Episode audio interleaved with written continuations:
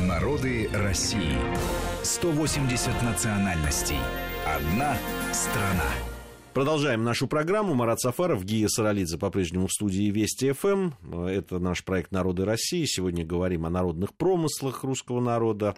Начали мы разговор о палехской миниатюре. Э, собственно, откуда, что, как, э, какие версии появления? Да, версии, что это древнерусское искусство, что оно пришло а, тоже в эти достаточно такие труднодоступные места, в эту глухомань тогда, а, из... Это Владимирская область. И, да? Ивановская, скорее. Ну, то есть вот пограничье. Да. да. А это неподалеку от города Шуя. Ну, примерно так около 30 километров от Шуя в селе Палих. В отличие от Хохломы, от которой только название осталось, Палих реально действующее село. И вот если Киото там не был, то многие наши радиослушатели могут в этом селе побывать. Это очень красивое русское село с а, традиционными домами такими, ну, дух он передается именно этой местности, видимо, и художникам тоже. А раньше, конечно, это были не жанровые картины, не был там красавиц каких-то, царевин там и так далее. Это была все-таки традиция религиозная, иконописная. Ну, там вообще считается, что в Палихе была такая, ну, один из центров иконописных, э, еще до Петровские времена. До Петровские, да. И интересно, что палихские мастера говорили, мы пишем иконы на заказ. Да, мы продаем их, но мы их не выставляем на продажу. Никогда. Вот они считали грехом ну, обложить свою избу там или какое-то место э, иконами на продажу. Только на заказ для храмов. Они э, создавали большие киотные иконы. А, а если бы человек пришел, э, так сказать, физическое лицо? Ну, наверное, могли уже как-то поступить с принципами, но, но в принципе вот на заказ. Причем иконы были киотные, для храмов были домашние, для красного угла, разных конфигурации, разного э, такого пространственного решения, но все-таки сама традиция, сама стилистика сохранялась. Это э, а, черный фон прежде всего. В XIX веке они поняли, каким они сокровищем таким ремесленным обладают, и стали создавать вот эти шкатулки ну, не только шкатулки, в общем, стали создать жанровые картины. Я, я хотел бы вот здесь уточнить, угу. а, потому что есть версия о том, что, собственно, к шкатулкам и к тому, вот к той палехской миниатюре, которую мы видим уже, да, там на шкатулках, все-таки вынудила художников перейти революция 1917 года. Ну нет, все-таки в 19 веке уже это появлялось. А это прежде всего связано с повышением материального уровня городских жителей, когда городской обыватель невзыскательный, прямо скажем, да, мещанин, вот классический его такой социальный статус, он хочет красивое, но недорогое. А, все-таки в дворянских семьях, ну, не знаем мы примеров, там все-таки больше как-то к Фаберже тянулись, да? А здесь вот мещанин нижегородский, московский обыватель, может быть, купец даже, он э, интересуется таким видом. Это искусство, оно не, не китчевое, конечно, если оно хорошо выполнено, если это художественное ну, произведение. Хотя элементы-то есть. Но элементы китча, безусловно, есть. Поэтому э, вот это и, ну так скажем, и губило всегда эти миниатюры. Например, их стал губить в начале века. Вот большевики, они ведь не сразу так заинтересовались русским искусством. А, в идеях там глобальной да. революции, ну какие шкатулки. Во-вторых, а, они рассматривали, кстати, применительно к Палиху, это искусство как религиозное.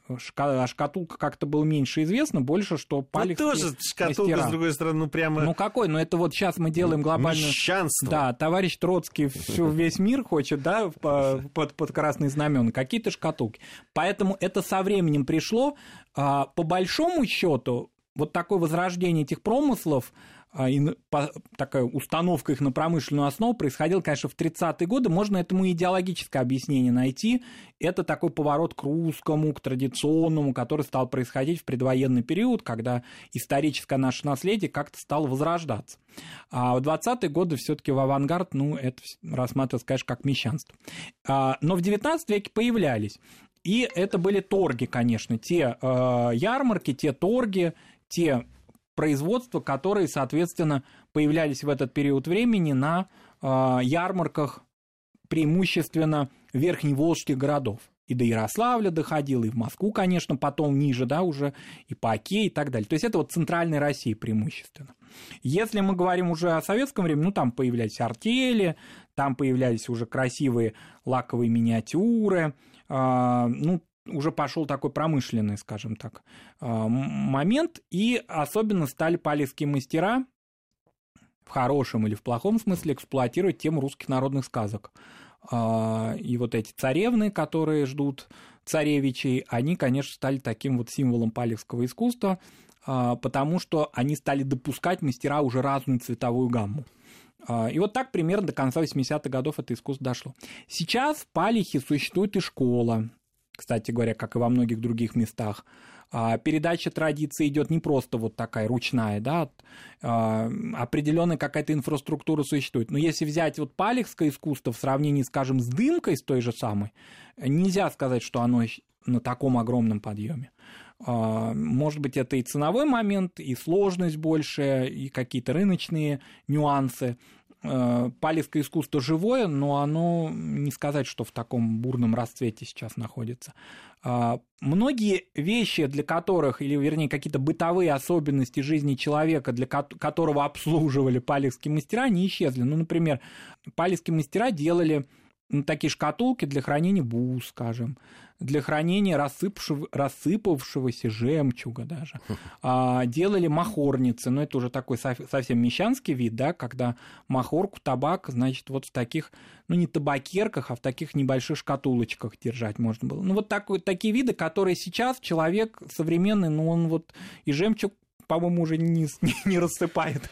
И махорку... Бывает, бывает, бывает. но махорку не таскает, Не, ну что, шкатулки, по-моему, у каждой девочки все равно есть шкатулки, куда она Может сложить, да, но если она, вот как бы сказать, все таки хочет обратиться к нашему русскому, да, не к пластмассе, а к русскому искусству, то, конечно, палецкая миниатюра, она в таком среднем ценовом диапазоне вполне доступна. Вот это особенность ее такая. Ну что, у нас совсем немного времени остается. А так хочется рассказать о Федоскино, потому что Палих ну, и Федоскина, они вот как-то как близнецы. Ну, у нас есть пять минут на это.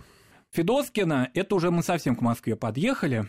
Это у нас сейчас черта города Мытищи. Вот многие москвичи знают Пироговское водохранилище – и бывают там, вот это примерно в этих местах. Село, старое село Федоскино, древнее, в котором промысел развит. Промысел этот из папье-маше. Многие скажут, ну, это уже совсем какое-то безобразие, даже дерево не могут сделать.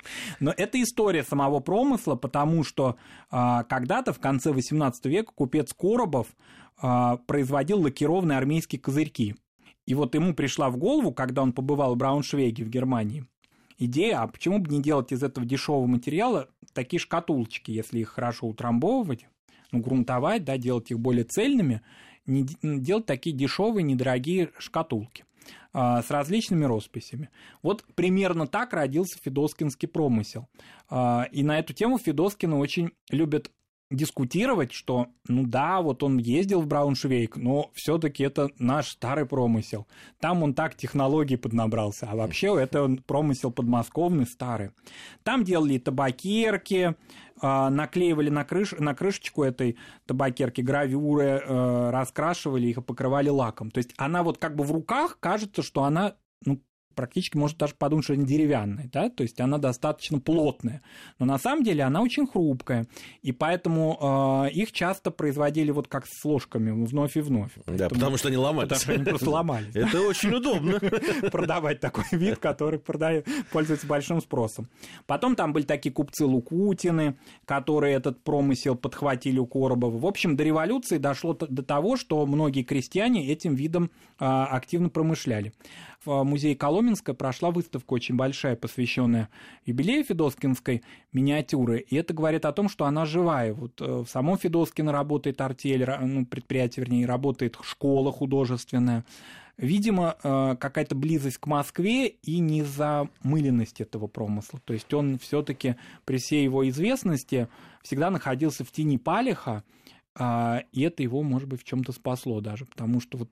Вот а... удивительное, да, вот эти метаморфозы такие, а, когда минусы оборачиваются плюсами, плюсами и как да. раз вот в народных промыслах это очень хорошо, конечно, видно. Да, и когда сейчас лаковую миниатюру даже на этой выставке многие видели, там чего, чего только не было, там были даже изображения царской семьи, это старые миниатюры, это музейные. Христианские сюжеты библейские, народная, крестьянская жизнь, слободская, чего, ну, сюжетная гамма совершенно разнообразна, э, и особенно, на мой взгляд, федоскинским мастерам даются образы русской зимы. Они очень хорошо работают с самым сложным, любой художник это скажет, с самым сложным цветом, с белым цветом. Они оттенки белого, белого, розового, кремового, они мастерица гениально может это изобразить. Поэтому... Опять мастерица? Опять мастерица. Мужчины тоже с баклушами. Ну, только с такими, из папье-маше картонными. Но я утрирую, конечно, потому что картон тоже там нужно определенное мастерство, чтобы он был заготовлен. Но, тем не менее, большая часть э, федоскинского промысла, она тоже женская.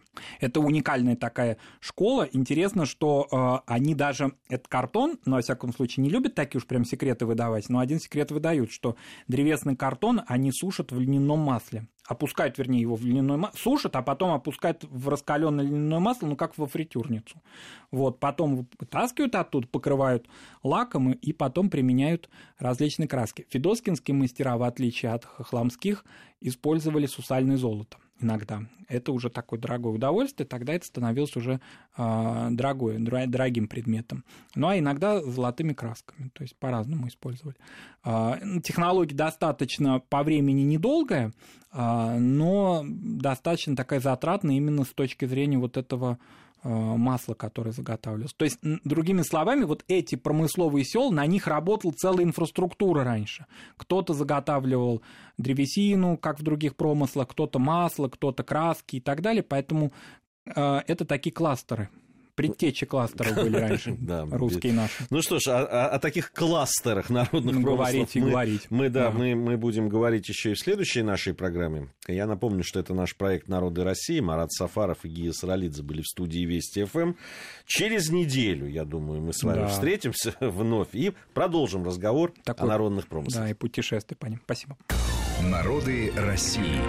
180 национальностей. Одна страна.